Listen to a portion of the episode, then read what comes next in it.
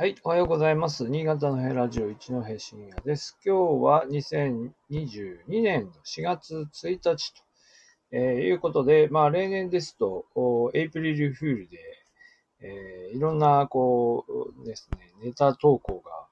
えー、出てくる日ですけども、まあ今日はどうなるかですよね。えー、まあ3月、昨日が3月31日で今日4月1日ということで、まあ SNS 周りでは、まあ退職、退職エントリー、退職、なんですか、投稿みたいな、まあいろいろ、えー、出てきていますし、えー、あと、そう、なんでしょうね。まあ4月1日からこれ変わりますよとかですね。まあ3月31で終わるものとかね。えー、まあそういうものはいろいろ、あの、記事、えー、投稿などなど、いろいろ出てきている、えー、わけですね。はい。えっ、ー、と、まあ私の方は特にあんまり変わりはなく、ないですけども、えー、まあ、そうですね。まあそうです。まあ、学科長かな。学科長が、学科長私今度2年目なんですが、まあ私の勤めている慶和学園大学は、まあ、1学部3学科なんですけど、3つ、学科3つあって、その3人、えっ、ー、と、学科長がいるんですが、2人、私以外2人交代で、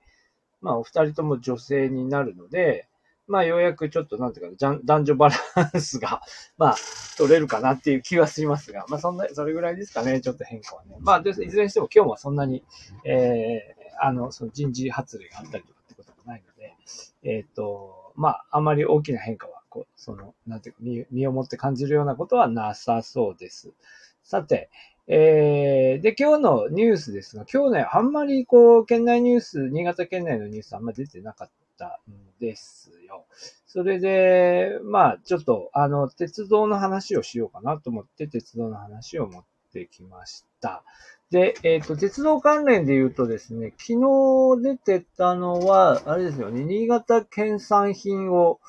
えー、新幹線で運んで、東京のどこだっけな、上野の松坂屋で売るっていうのを、えー、やり始めたっていうようなのがちょっと出てましたよね。これはあの、うん、まあ多分新幹線にこう、輸送能力に余力が、まああるっていうことですよね。だからそれで、あの、東京に運んでいって物をこう、あの、いろいろ、検査品、まあそんな大きいものではないでしょうけど、いろいろ多分ちょっとこう、あの、それを使って、まあ、補充するというようなことをやっていこうということで、前もなんかそんな話題出てましたけど、なんかそれを拡充するのか何なのか、まあ、どんどんやっていただきたいですよね。まあ、いずれにせよ、まあ、なんでしょうね。新潟のものは、まあ、まあね、新幹線2時間ですからね。まあ、運ぼうと思えばできるわけで、えー、新幹線で、まあ、ちょっと、ちょっとずつね、あの、どっかの店で特別に販売するみたいな、時々やっていただいて、まあね、必要な方はお取り寄せでもいいわけですからね。はい。で、今日はですね、特急、あの、寝台列車の、えっ、ー、と、アイコンにしてみました。これはあの、全然別の話で、あのー、あれですよね、いろいろこう、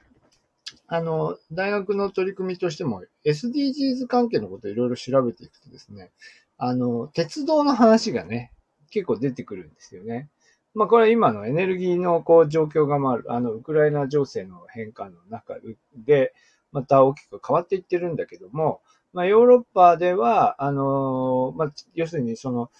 えっ、ー、と、飛行機をにあんまり乗らないようにして、まあ、車を持ってことでしょうね。それで鉄道で移動していこうという考え方が、あの、まあ結構広まっていて、まあ CO2 排出量が減らせるっていうことですよね。で、うんと、なんだっけ、フランスでしたっけね？国内の、国内の国路線もどんどん廃止していってもなくすんでしたっけ？まあだから国内の移動はもう陸路でやってくれと、えー、いう方向が、まあ示されていて、で、結構みんな鉄道で移動し始めていると。で、その鉄道で移動すると、まあ当然時間がかかってくるので、まあにわかに注目を浴びるのが、えー、寝台列車、まあ、夜行列車、寝台列車であるということなんですが、うーん、寝台列車、夜行列車ね、と。えー、どうですかね。ということでちょっと上げてみました。えっ、ー、と、皆さん、新潟、新潟で夜行列車、寝台列車、私が新潟に来た頃はまだ夜行列車、寝台列車まだあって、えー、私の記憶ではに、ムーンライト越後っていうのが、えー、走っていて、何ですか？あれ、昔のあんまりこう鉄道のこう名前とかなうまく説明できないんでしょう。ななんでしょう？クリーム色っていうか何色っていうんですかね。肌色みたいな。肌色みたいな普通の車両で、えー、東京新潟間を、えー、走っていたんですよね。えっ、ー、と、ウィキペディアベースですけど、2009年の3月 3, 3月13日が、え運行終、定期列車としての運行終了というふうになっていて、その後、なんか定期、あれですかね、あの、時々、こう、臨時列車みたいにして運行しているんでしょうかね。これは、あの、夜行で、あの、新潟から、あの、東京まで、と逆、逆向きもですかね、運行されていて、まあ、大学生なんかが乗ったりしていたというのは記憶にあります。えー、ウィキペディアベースですけど、2014年以降は列車設定されていないので、もう乗らなくなっちゃってますかね。まあこれもだから結局鉄道に乗る、乗って夜移動するっていうことを除いて言えば、まあ移動するということで言えば別にそれって、あの、あの、新幹線で行きゃ2時間で済むところを、まあ、あの、夜行に乗るっていうことだし、あと、まあ安くということで言えば、あのね、えー、電車が、電車でバスがね、えー長距離バスが、あの、たくさん走ってますので、そっちに乗ればいいと。まあ、これは全国的な傾向だと思いますけどね。えー、まあ、というわけで、えっ、ー、と、夜行列車消えてしまってます。と私、ムーンライトエチコはね、乗ったことはないですね。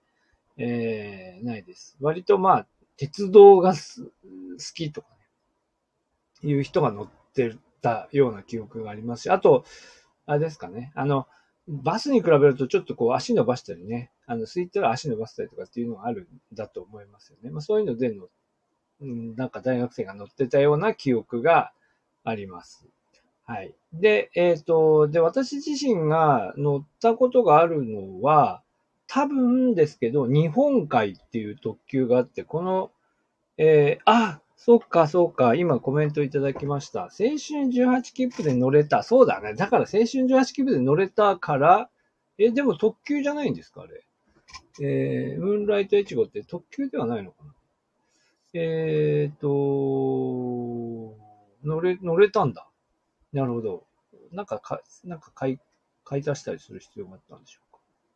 なるほどね。まあそういう背景があって、快速なんだ。そうですか。快速だから乗れちゃう。あ、なるほどね。あ、意味わかりました。そうですか。あのはいはいはいはい。あの、実は、ちょっと話を戻しますと、私もですね、快速、あの快速じゃないな。急行、急行津軽っていうのが昔あって、同じように夜行列車で、何時間かかったかな。なんか上野からずっと乗ってって青森まで急行列車で行くっていうのをやったことがありますよ、何回か。めっちゃ長いですよね。青春18切符で帰ったことも、青春18切符で青森まで行ったこともあるし、ものすごい時間かかるんですけど、えー、っと、で、急行列車はでも急行だから、だからあれは青春18切符じゃないんだろうな。だからもうちょっとお金払ったんですよね。まあそれでもだから新幹線に乗るよりは安いから乗っていった記憶があり、で、なおかつ、案外とそれを利用してる人が結構、まあ、90年代初頭ですかね、結構いて、なんか、ゴールデンウィークかなんかの時に帰省しようとして、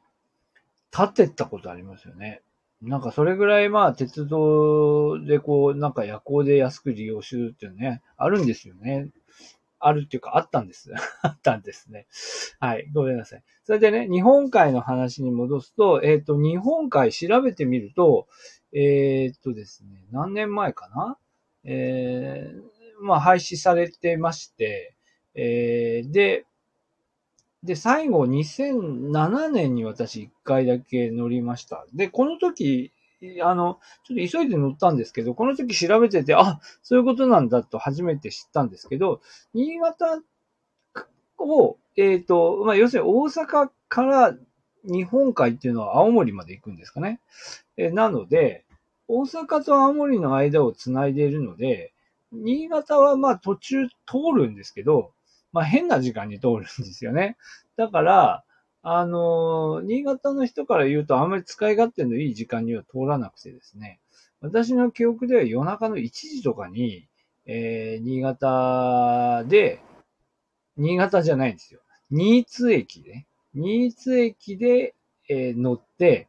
行ったっていう記憶があります。この間ちょっと調べたら2007年10月でしたね。えー、その時はまだだからこれ走ってたんですよ。まあ全然余裕で乗れまし、チケット取れたし、えー、8、なんでしょうね。車両は相当古かったですね。80、なんか当時の時点でも相当古いなと思った、思いましたけど、かなりの、あの、年季物の列車が走っていました。で、で、新津駅からの1時半とかって、新津駅前何もない真っ暗な、真っ暗で何もなくてですね、どうしてなんとなくこう、うす、なんかうっすら覚えてるのは、なんか夜12時ぐらいまで駅前の中華料理が、中華料理の店がやってて、で、そこで夜の12時ぐらいまでかな、12時過ぎまでかな、なんかちょっとそこで、こう、夜中行ってですね、まあ飲みながら時間潰して、それも閉まっちゃうんですよ。で、それでしょうがないから、また1時間ぐらい何もやることなくて、真っ暗な新津駅周辺で、うろうろしながら、なんか、あの、駅の、駅のなんかの、なんかなんだろうね、線路の写真とか、駅構内の写真とかなんか一生懸命撮って、えっ、と、フリッカーに上げてました。まあ、なん、なんじゃこりゃみたいな写真ですけど、でも見たらな、何をしてたのか自分でも思い出しましたけど、えー、やることないからね、真っ暗な新津駅周辺をぐるぐる回りながら、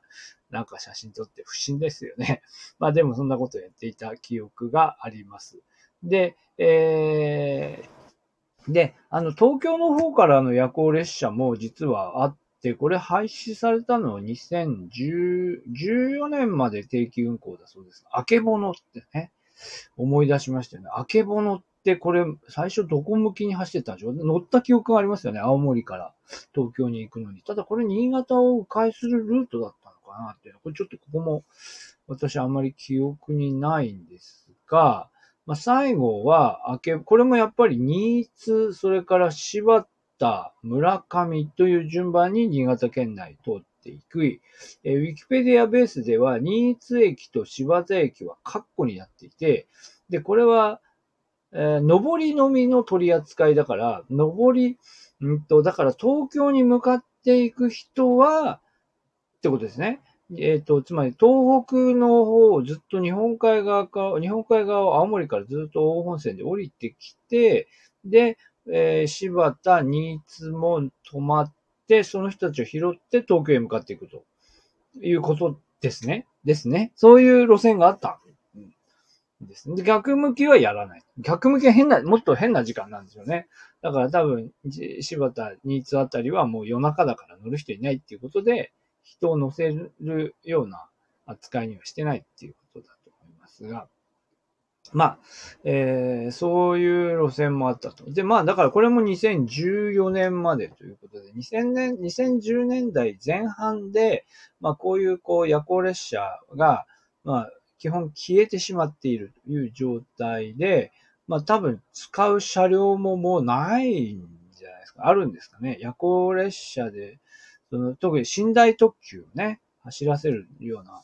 あの、車両はもう一回やり直しですかね、やるとしたらね。まあ、という状況になっているかと思います。まあ、東京の方ではね、ありますよね、まだね。えっ、ー、と、東京駅なか上野駅か、あの辺から、